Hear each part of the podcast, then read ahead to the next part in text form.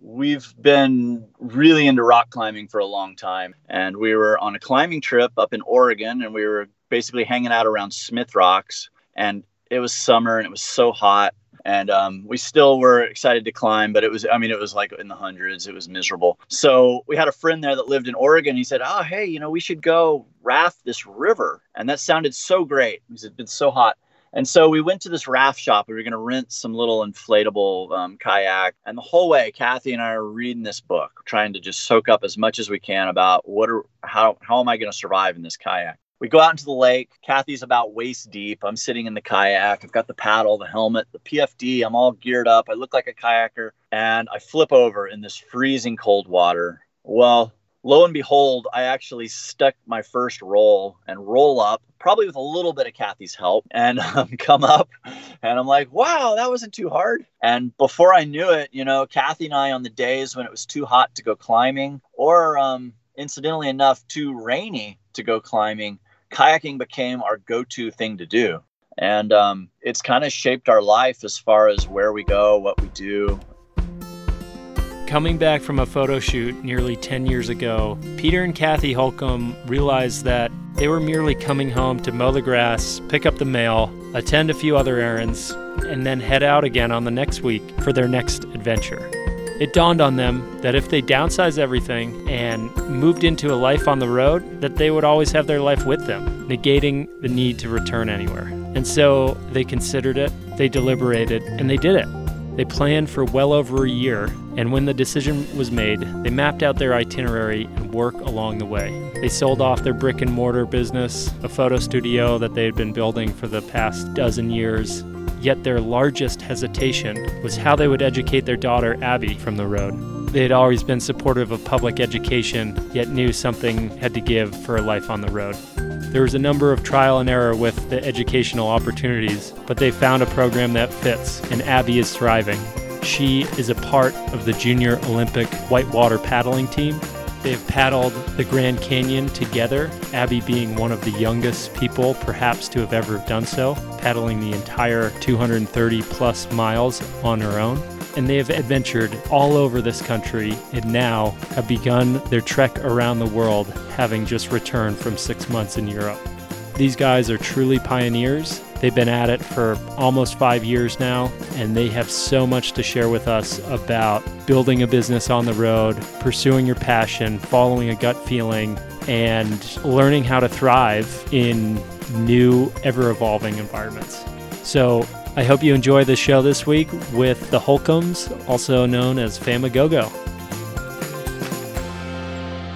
Hey, Colin. Hey, Peter. How are you? Oh, let's see. I think I'm good. Kathy's here too. Hello. Hi, Kathy. How are you? I'm great. How are you? Good. And do you have Abby as well? Yeah, she's right back here behind us. Hey, Abby. Hi. How are things going for you guys? They're good. They're um, you know, always changing a mile a minute in our worlds. Yeah, literally. Yeah. but uh, yeah, we don't have to dive into that stuff. This call's about you guys and all the cool stuff you're doing. Uh, okay. well, I'm kind of um, inspired that you guys are in Joshua Tree. Is that where you still are? Yeah, we are. I just biked about three minutes down the road to the Copper Mountain Mesa Community Center, which is now my mobile office. Or no, Awesome. sorry, no longer mobile.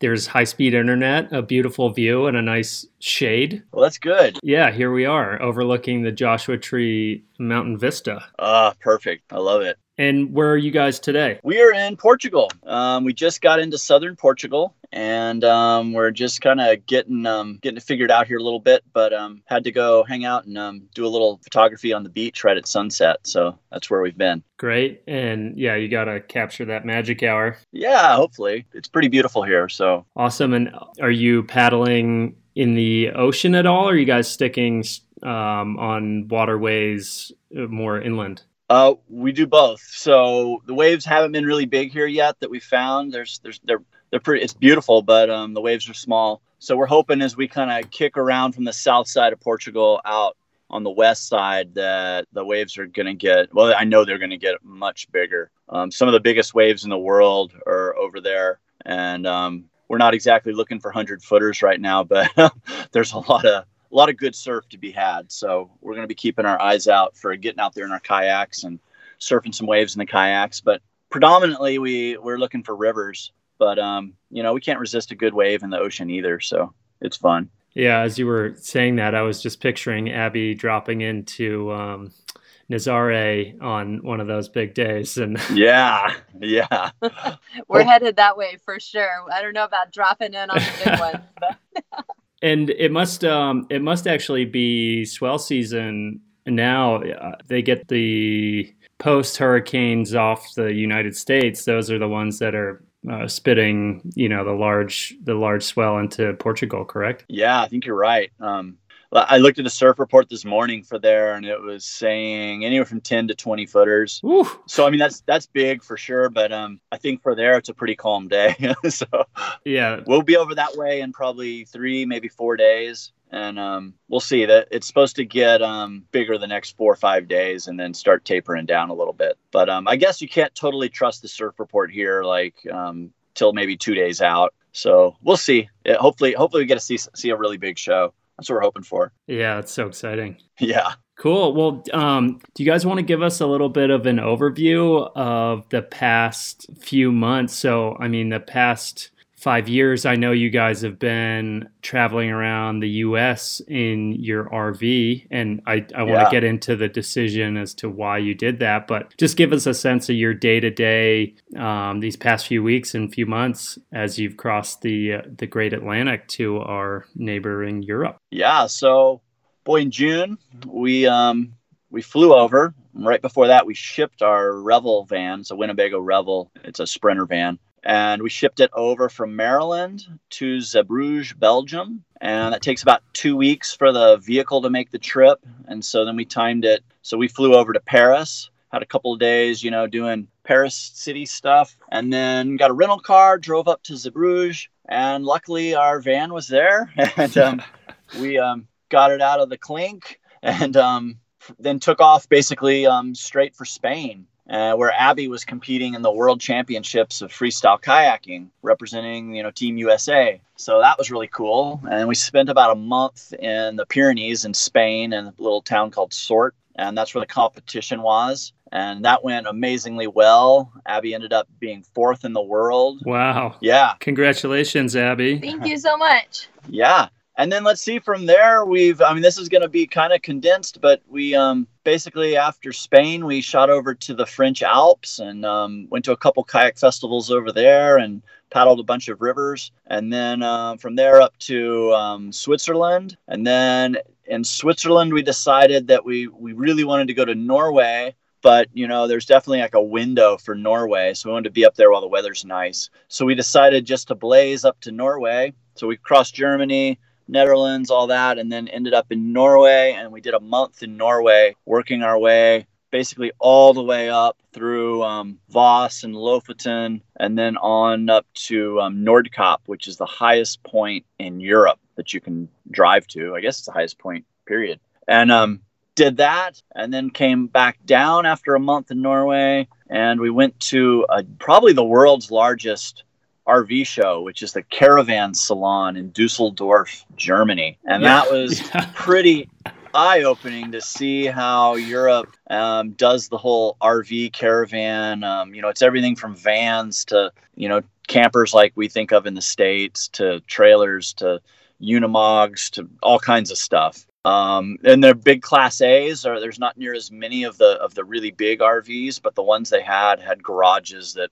were made perfectly for Porsches to dock into and some really um, you know just eye-opening stuff. But um basically van life is alive and well in Europe in so many facets and um, so many different people doing it for different reasons. But um, it was really neat to go to that show and experience that. And then um, from there we went over to the UK and did a whole tour of the UK um, hitting a bunch of kayak places. Um, uh, we probably spent the most time in Nottingham England at um, the British Paddle Sports Center there. And then went up to Scotland and explored all of Scotland. And then, um, let's see, we crossed back over, crossed Germany, crossed Switzerland over to Austria. And um, we kind of did a quick trip through Austria, but then over to Slovakia and Slovenia and paddled some rivers over there that I that I'd been really wanting to do um, on the Socha River, which has this glowing blue water that's just otherworldly and then down to Croatia, and we did a circumnavigation of the Isle of Rab. Isle of Rab, yeah, and went the whole way around it, and um, camping and whatnot. That took uh, what five days, and um, that was really cool. And then we kind of explored the rest of Croatia, got up into the mountains, and um, it's just amazing. And then we decided um, either we're going to go south to Greece or we're going to go over to Spain again and Portugal, which this is kind of a hot spot to be this time of year, just because the weather is so nice here. And so we decided let's go to Spain and Portugal again. So we really loved our time in Spain, but we only saw really the little part of the Pyrenees where we were. So now we've kind of done um, the whole southern Spain, and now we're into southern Portugal, and here we are. We've got three weeks left, and then we're gonna do all of Portugal, and then we ship uh, on a well, we get on a ferry and go to the UK from um, northern Spain, and then we'll have to drop our van off at the at the port there in um, Southampton, and then um, the van will come back to the US, and we'll spend a couple of days in London, and then we'll fly back and hopefully meet it all well in um in in Maryland again. Yeah. So it's been six months, six month tour, and um, it's been amazing. It's been we've seen so much, but um, we're kind of happy and sad to be going back home to the USA. It's going to be good. Yeah, I, am just scrolling through your Instagram page as you were sharing the highlights, and oh my gosh, it looks incredible. Thanks. Yeah, it's been amazing. It's been an eye opener. Um, we've been to Europe. Kathy and I came to Europe on our honeymoon and did a lot of climbing here back 20 years ago, and mostly in the Alps. And um, I can't say it's changed. Some things have changed a little bit, but for the most part, it's just as amazing. But um, being in our own van has been an amazing experience where you know we really last time we rented a car and we kind of tent camped all over the place and this time just being able to be anywhere we want and having, you know, instead of five weeks, we had six months. And it's just been incredible to really feel like we're getting entrenched in the culture and what it's like and getting comfortable driving on the skinny roads and all that. It's um it's been really great. We've learned a lot. And you must be happy that you have the Revel for this journey instead of the original vehicle that you've been driving around in the past few years, correct? Oh yeah. Yeah, it's been um much easier to drive here. In fact, everybody looks at our van they're like oh my gosh it's so big we always kind of laugh because you know like in the states this would be considered very small especially for three people but it's true it feels really big in some places and then um, you know most of the time though it's just been it's been perfect for what we're doing. So how did you guys jump and kathy or abby if, if you guys want to jump in at all how did the idea for the trip to europe come about? Was it particularly based around the junior world championship? Um, i think that played a role in where we went first but this actually all started as just kind of a crazy idea that i said we should just take an rv around the world and we had seen most of North America. We'd been to 49 states. We still haven't taken an RV to Hawaii, but we're still working on figuring that out. And after seeing all that, North America started feeling really small. And I was like, we, you know, we should just keep going and explore what's over the next horizon. And so we set our sights on taking a Winnebago around the world and it coincided uh, with the world championships in europe. And so we picked that as our first destination. And we thought that it would be kind of a nice transition. It's so similar to the us in so many ways. We thought that would be kind of a good warm up to get us ready for um, the other continents that might be a little less like home. I think that's really smart. Yeah. So you guys have been on the road for correct me if i'm wrong at least five years as a family is that right yes um, we're wrapping up our sixth year right now in june. So it's been a long time. It's been the best thing that we ever did. It started out with um, a road trip when abby was 10 years old and peter and i were coming back from a photography assignment in Moab, Utah, and we just wanted to stay in the desert a few more days. And was in reality was we were coming home, mowing the grass, doing the laundry, and then heading out to another great place to do a photo shoot for work. And we were like, man, all we want to do is just stay and climb for a few days and hike and bike and all of that. And on that drive home, I was like, well, what if we got rid of the house? What if we didn't have to go home? What if we could just stay? And peter like laughed out loud. He he was like there's no way we can do that. We we have a house we have a business we have a kid. And so you know it, we just kind of tabled it for a little bit but it's one of those things like those really important dreams they just keep coming back and we kept talking about it more and more and as we started really thinking about what was holding us back from living this way, it was just us being afraid of doing something that we didn't know anything about. And once we really isolated that, then we just had to work through why we were afraid and decide if it was actually a dangerous, bad decision or if it was just the unknown. And, you know, it's one of those things that you really can't answer and so we decided that we would just try it for a little while. And so we booked a year's worth of photo shoots and decided that we would do those from the road. And then we could decide if we wanted to come back and reestablish our business in a physical location or if we would just keep going. And it turned out that it was the best thing we ever did. And here we are almost six years later, um, going strong and loving it. That's amazing. And if I can um, back you up a little bit, Kathy, when you were, when you realized that it was only your fear that was holding you back, what, what kind of fear was it for you as a family uh, with you know having a, a career a community you know a sense of your life and just uprooting all that for a dream. What can you talk me a little bit through what that decision process was like and how you overcame that? Because for us at, at the rewilding parenthood podcast that's really the heart of why I interview people is because it is so hard to do these major decisions. Yet every time I speak to somebody, they always say the same thing. We're so happy that we did it. And I can't imagine what my life would be like if we hadn't. Yeah, that's a really important thing. Um,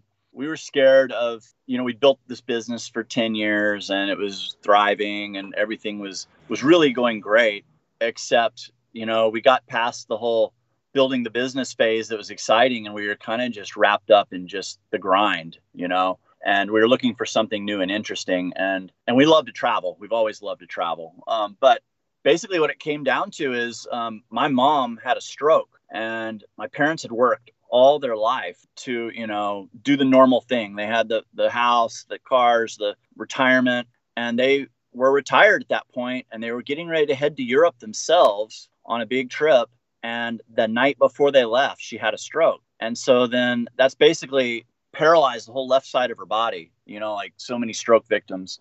And it's uprooted their whole life, you know. And at that point, I saw that and we went through that as a family. And I realized right there that there's no guarantee that tomorrow's going to be what you think it's going to be. And at that point, I was like, you know, it's not a matter of us being scared or not, or what this might do to our career or any of that. It's like, if this is what we want to do, we got to go for it because who knows, you know, I could walk in front of a bus tomorrow and it could be lights out. So that really motivated me to be like, yeah, I want to do these things in my life. And it, it's still I, something I think about almost, it's, it's a major part of how we make decisions. If we really want to do something, do it you know what's what's holding you back? You might as well go for it now and um you know life's life could be a really long thing or it could be a really short thing but you got to make it exactly what you want it to be every day. And so that's kind of what we try to do now is really thinking of it as a big picture, but also as a day by day. You know, what what's it like if if this is the last day? Is this how you really want to live your life? So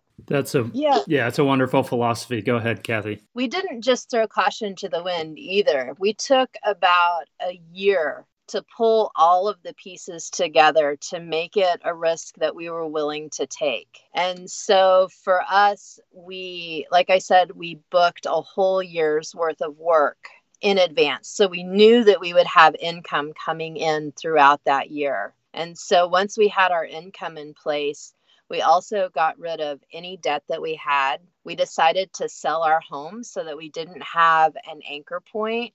And so basically, whenever we started on in the middle, June 16th, 2014, all ties were just kind of tied up. Everything was tied up the house was gone. We didn't have that responsibility. All the bills were gone. We didn't have that responsibility. We basically had a clean slate and we took the gamble.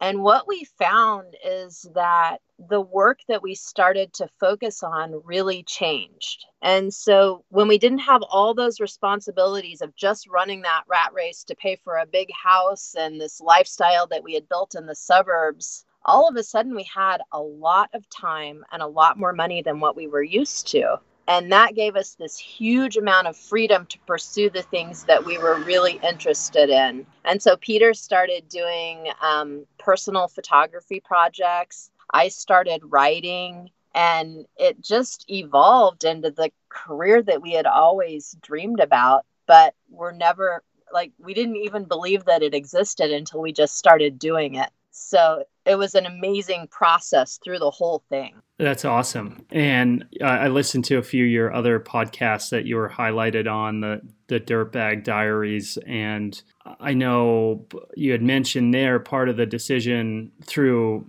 you know deciding to hit the road was to show Abby that you know you were the kind of parents that were willing to confront your fears and go after your dreams and um, I don't know if you're still there, Abby, or if you've jumped to the back of the van, but do you feel like you've um, you've been able to embody that spirit yourself, or have you seen your parents overcome these challenges, and has that inspired you to um, take on any anything yourself? Definitely, yeah. I think I've taken it on in different ways because I'm a kid, but definitely throughout my kayaking, um, I have the same mindset, I guess. And uh, when I was 12, I went down the Grand Canyon, and it's a really big trip, uh, 280 miles of really big whitewater but I had a goal that I really wanted to kayak the whole entire Grand Canyon and I wanted to challenge myself with all those big rapids. So I had the same mindset and I took it piece by piece and I overcome a lot of challenges and huge rapids and I paddled the whole entire length of the Grand Canyon.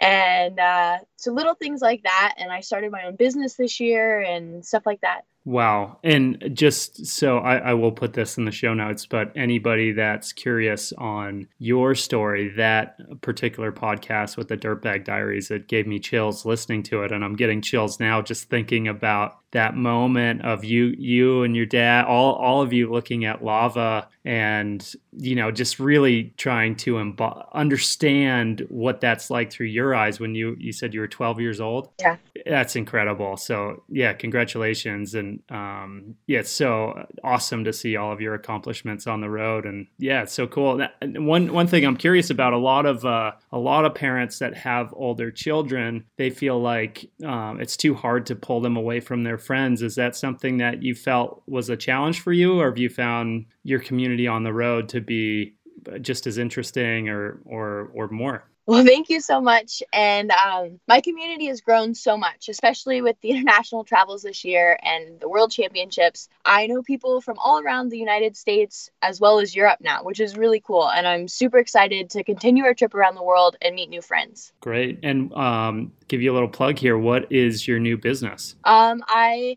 am in the process of building a public speaking business. So, going around, my goal is to go around to schools and show students who don't have the same opportunities as I do that there are plenty of opportunities around them and to take advantage of all the cool things that they have and to do things outside of their comfort zone. That is wonderful. Thank you. Um, so this is the water season, guys. So I, I, I mean, there's so much areas that we could go or places that we could cover, but um, maybe Peter, if you could take us back to how water became a big part of your life and and how that's transitioned to become a part of the family life. Yeah. So how did water become a part of our life? This kind of um, has a funny story, maybe. Um, we um we've been really into rock climbing for a long time. And um, this was back when Kathy and I were in college. And we were on a climbing trip up in Oregon and we were basically hanging out around Smith Rocks. And it was summer and it was so hot. And um, we still were excited to climb, but it was, I mean, it was like in the hundreds. It was miserable. So we had a friend there that lived in Oregon. He said, Oh, hey, you know, we should go raft this river. And that sounded so great. Said, It's been so hot. And so we went to this raft shop. We were going to rent some little inflatable um, kayaks and whatever else we could find. We go in this place, and I I'd done a little bit of whitewater commercial whitewater rafting and um, canoeing and stuff. But we walk into the store, and um, I see instantly my eyes go straight to this red kayak that's in the corner. It's a dancer, And my friends are looking at these rafts and uh, and to rent them, and I was like, hey, I want to rent that. And um, the guy at the store was like, "Well, you kind of got to have some experience, you know, before we can rent you a kayak because it's a, it's like a step up from a raft." And I was like, "Oh yeah, I've done lots of you know canoeing and stuff. I think it'll be fine."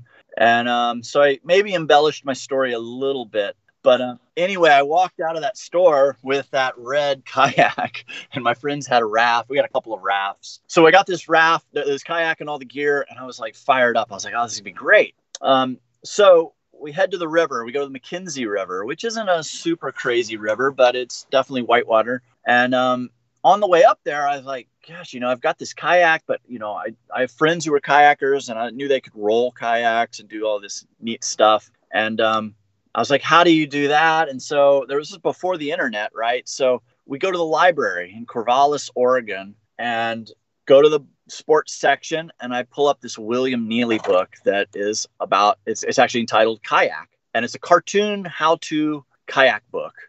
And um, I open it up and I look at it. I'm like, oh, this is perfect. I check it out. Jump in the car. We have like a three hour, three or so hour drive up to the river. And the whole way, Kathy and I are reading this book, trying to just soak up as much as we can about what are, how, how am I going to survive in this kayak? And so then we look on the map, there's a lake. We stop at this lake, we get the kayak down. And in the corner of this book, if you flip your fingers through it, it's like a cartoon. And it shows a little cartoon, um, moving cartoon, animated cartoon of this of this character rolling a kayak, taking you through the steps. So I watched that like a hundred times. I flipped through it.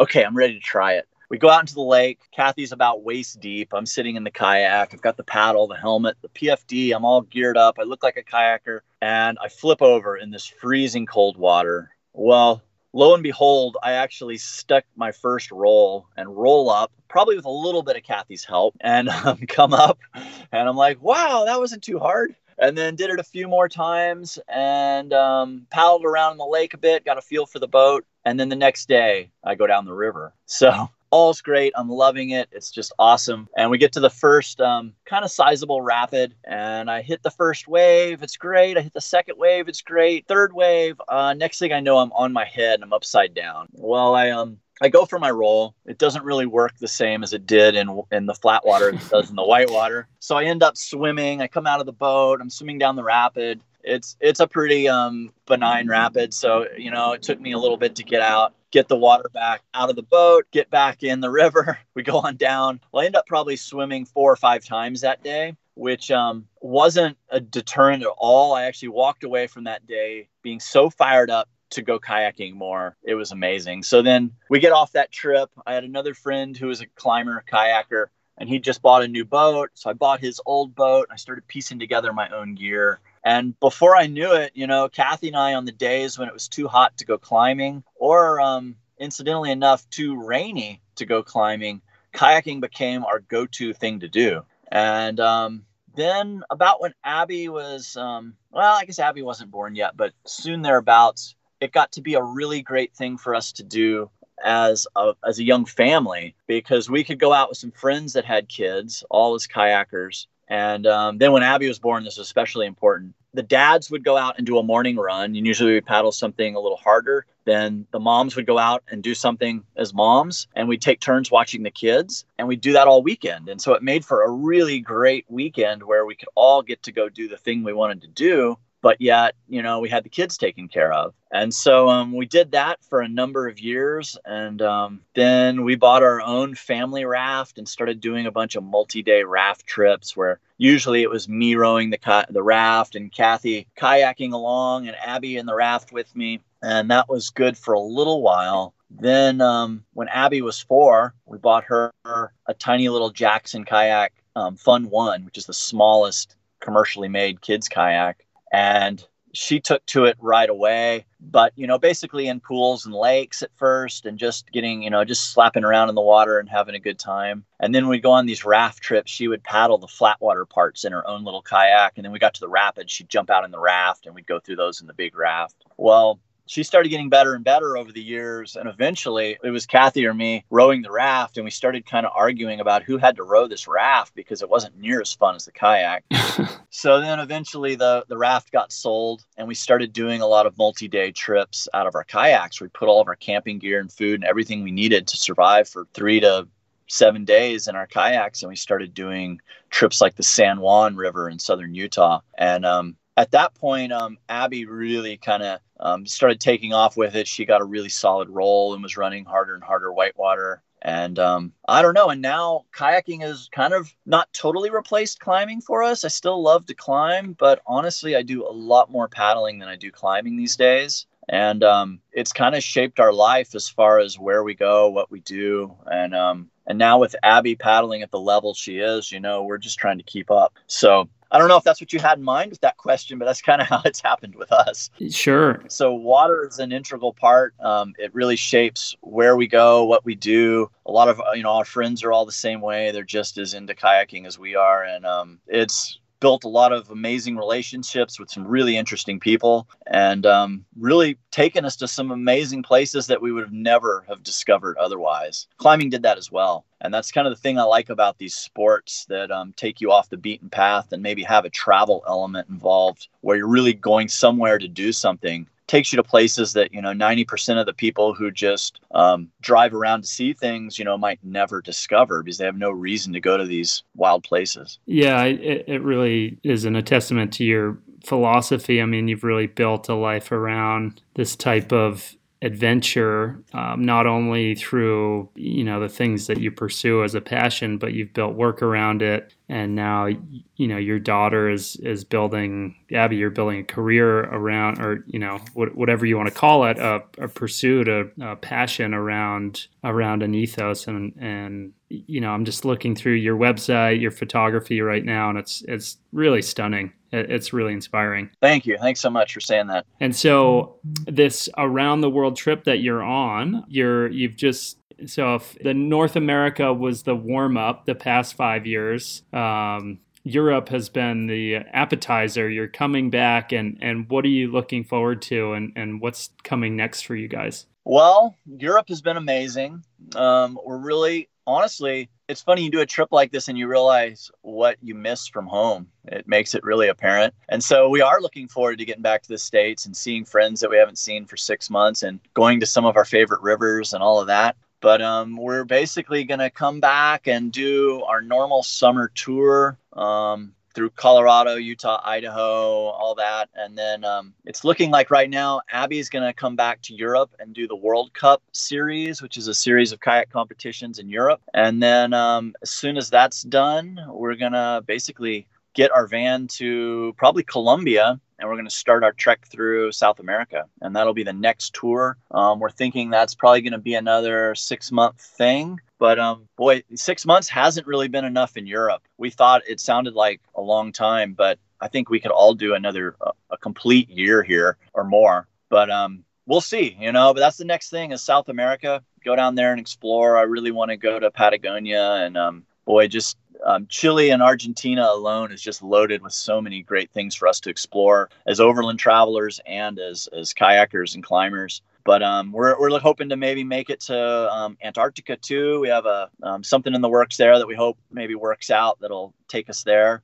And um, I don't know, you know, check out what's down south. I've been a little bit down there, but um, it's just like our first trip to Europe was was kind of just a, a brush over, and um, it's going to really really neat to get down there and really take it in and learn better Spanish and you know um, get to really experience it. Yeah, maybe we'll see you on the journey. I don't know. Well, uh, it seems like all of our plans are evolving a little bit. It looked like I was looking at your map. It seemed like perhaps you were going to drive down there, but it, now it seems like you might skip all of Mexico and Central and, and ship to Colombia? That's kind of our current thought is just to go down to Colombia and start yeah. off there. Um, because you got to pay to ship anyway to get around the Darien Gap. Yeah. So our thought is it's pretty easy to get down into Mexico and um, even Central America. So we, you know, we in some ways we we feel like the clock is kind of ticking, you know. Abby's 15. She's already talking about getting her own van and doing her own trips. so, um, So, you know, um, I don't know how much longer she's going to want to hang out with mom and dad and go do all this stuff. I mean, I think she's going to continue to travel and probably travel in a very similar fashion, but um, I think she's going to be looking for um, purely whitewater things to do and maybe not want us around for all of it, as bad as that sounds so we'll see. You know, we want to make the most of it, and um, not that the Central America and Mexico aren't amazing. We're looking forward to that as well. But um, I don't know. You got to make decisions. Yeah. Chile and Argentina are really calling us. Yeah. There's some amazing rivers down there that we want to go experience. So I, I think that's smart, and you know, you can, like you said, you can zip right down to Mexico and Central whenever you want. But the South America trip is a is a much bigger commitment, so you might as well, um, yeah, do it now. Yeah. I think that's what we learned most on this trip here is um, we have seen so much and we thought we would be able to check it all off the list. And our list is probably four times bigger than when we first arrived. You just, um, we just want to go deep into an area instead of just surveying everything. And so that's why we decided to just focus a little bit on this next leg. Yeah. It's, it's, a part of the the van life culture is when you at some point you realize okay this isn't this is actually not enjoyable if I keep driving every day or seeing new things. I just want to slow down and, and appreciate a few less places. And, um, you know, you can have a completely different experience if you do that. Exactly. Sure. Yes. That's so true. And so, Kathy, uh, one of the other podcasts I listened to, which um, I was really inspired by, and I'm curious it, could you speak to how this lifestyle's helped you take on some of your own adventures? I know you, you, spoke to a little bit of traveling on your own and taking on some some bigger trips by yourself. Is that something that's still a part of your philosophy and what you're doing? Absolutely, yeah. Um, last year,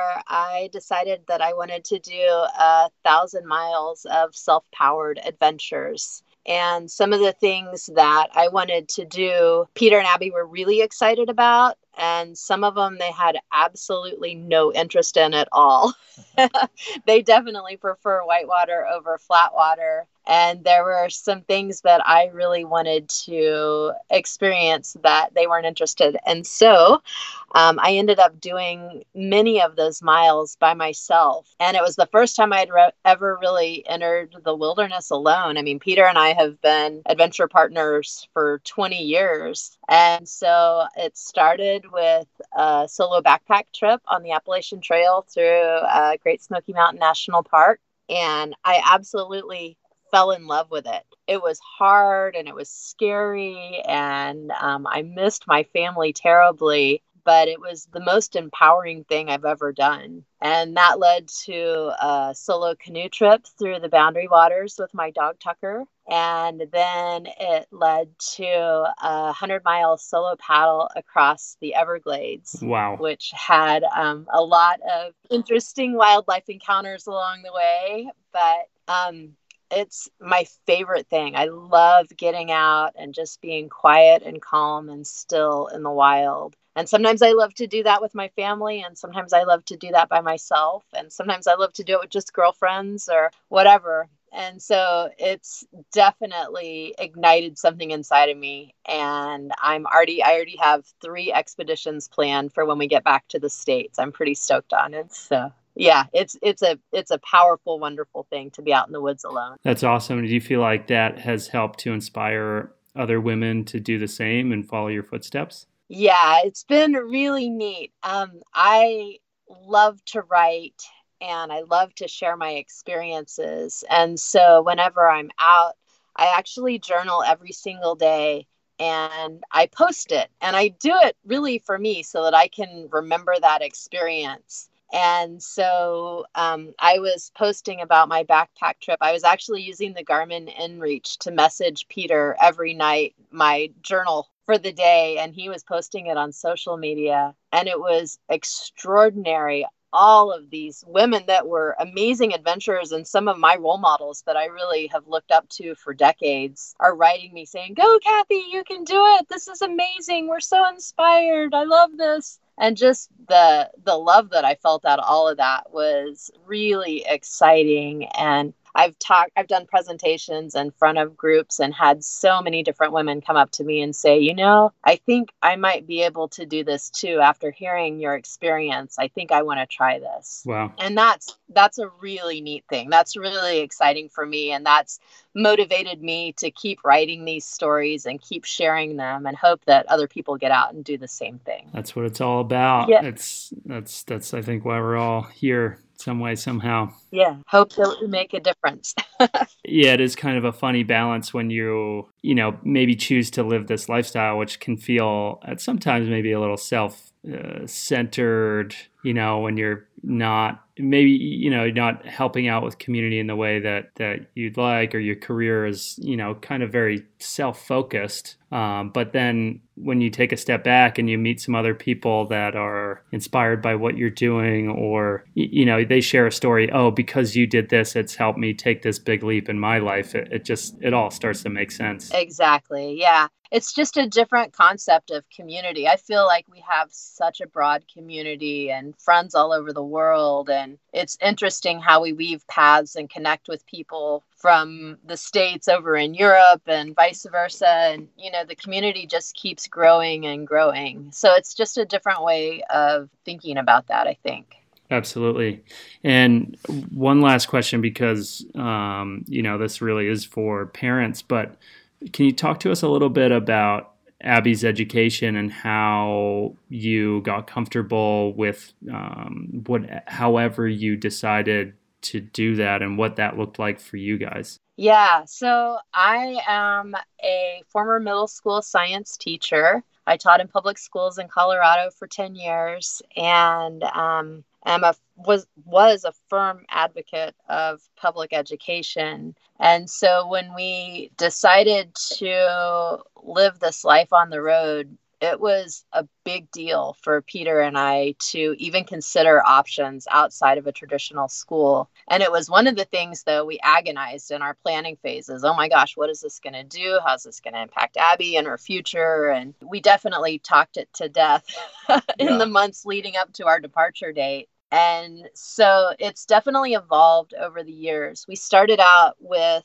a charter school where Abby had to log in from eight to three every day, essentially. And it was basically like doing um, a normal school day, staring at a computer all day long. And we did that for a year and realized that that was not a good option. It was just tedious and difficult to find um, internet that was good enough to do it. And really, Abby was wasting an inordinate amount of time just staring at a screen, watching a bar, a loading bar, you know? Mm. And so after that first year, we are like, that's definitely not a good fit. And so the next two years, we did an online program that was work at your own pace. And so it was, you know, do this activity, check it off, do the next one. And that was definitely a better logistical fit for our family because she could just work through it, get it done while we were driving, and then we could go out and do whatever we wanted to do whenever we got wherever we were going. So it was kind of that thing where it checked the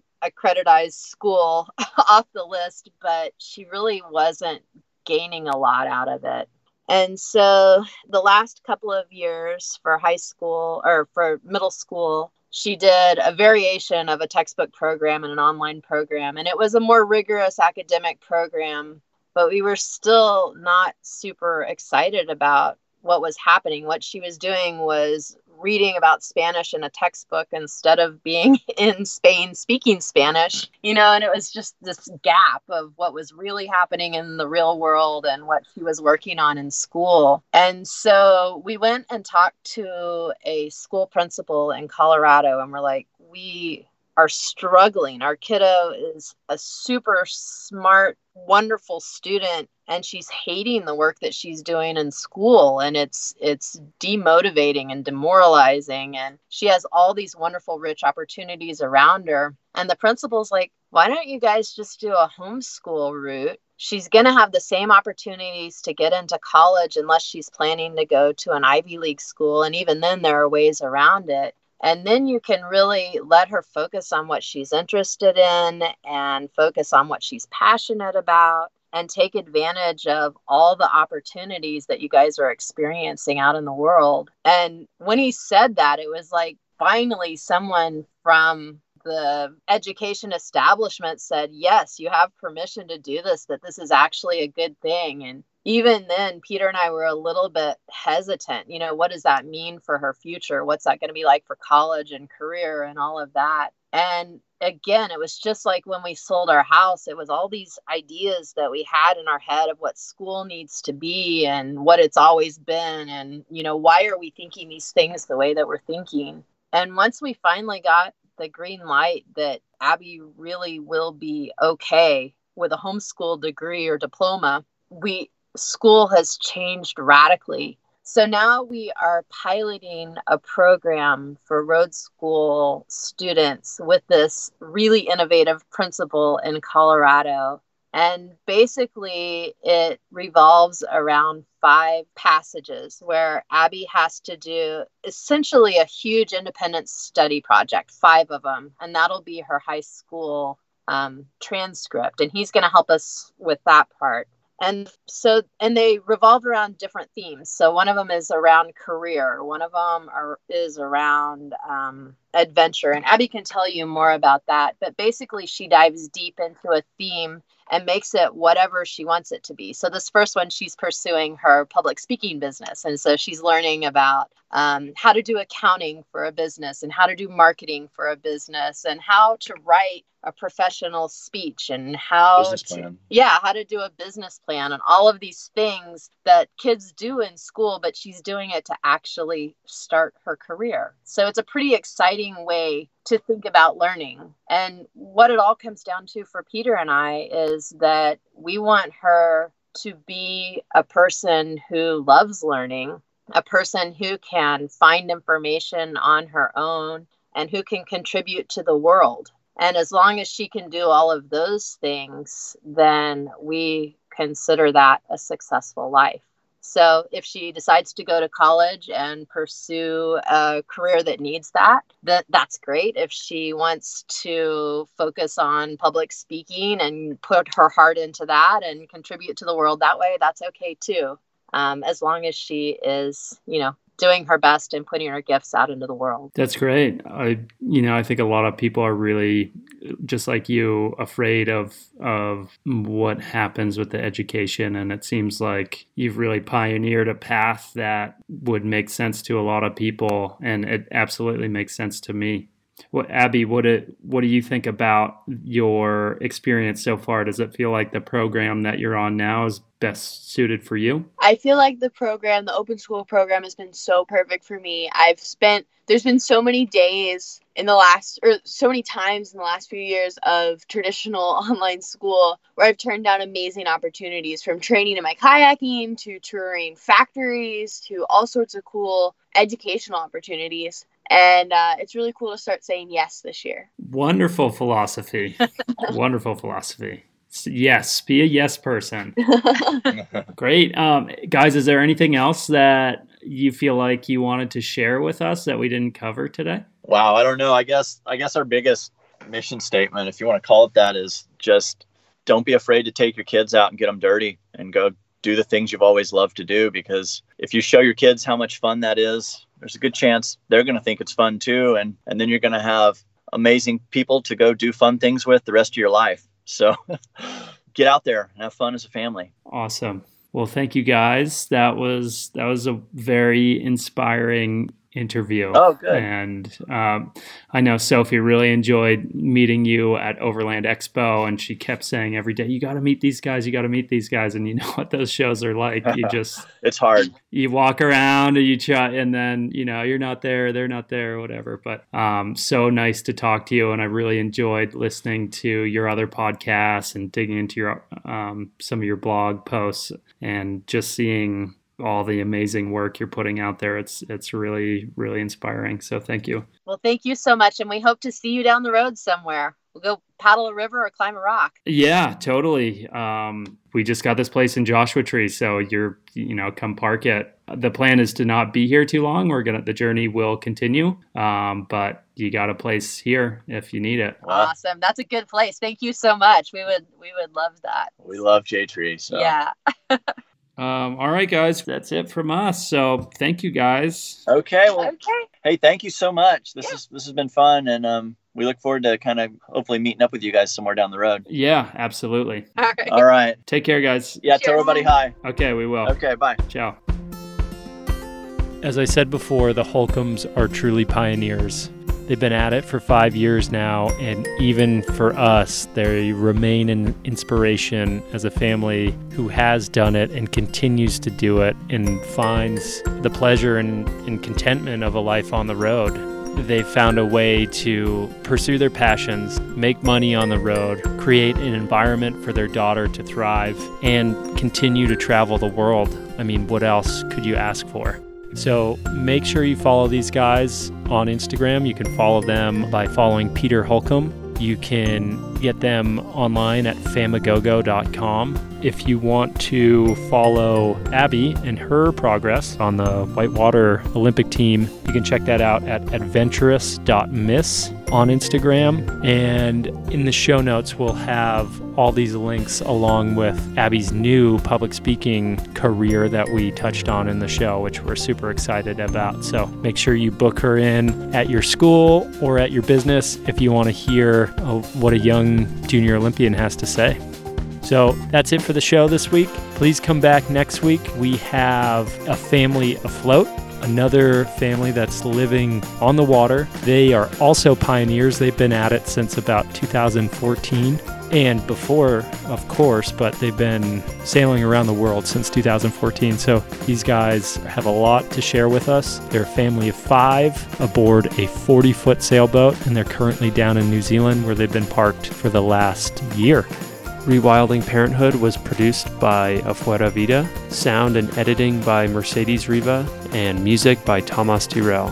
Thank you so much for tuning in. If you'd like to support us, please consider leaving us a review, sharing with a friend, or posting this somewhere where other people can see it.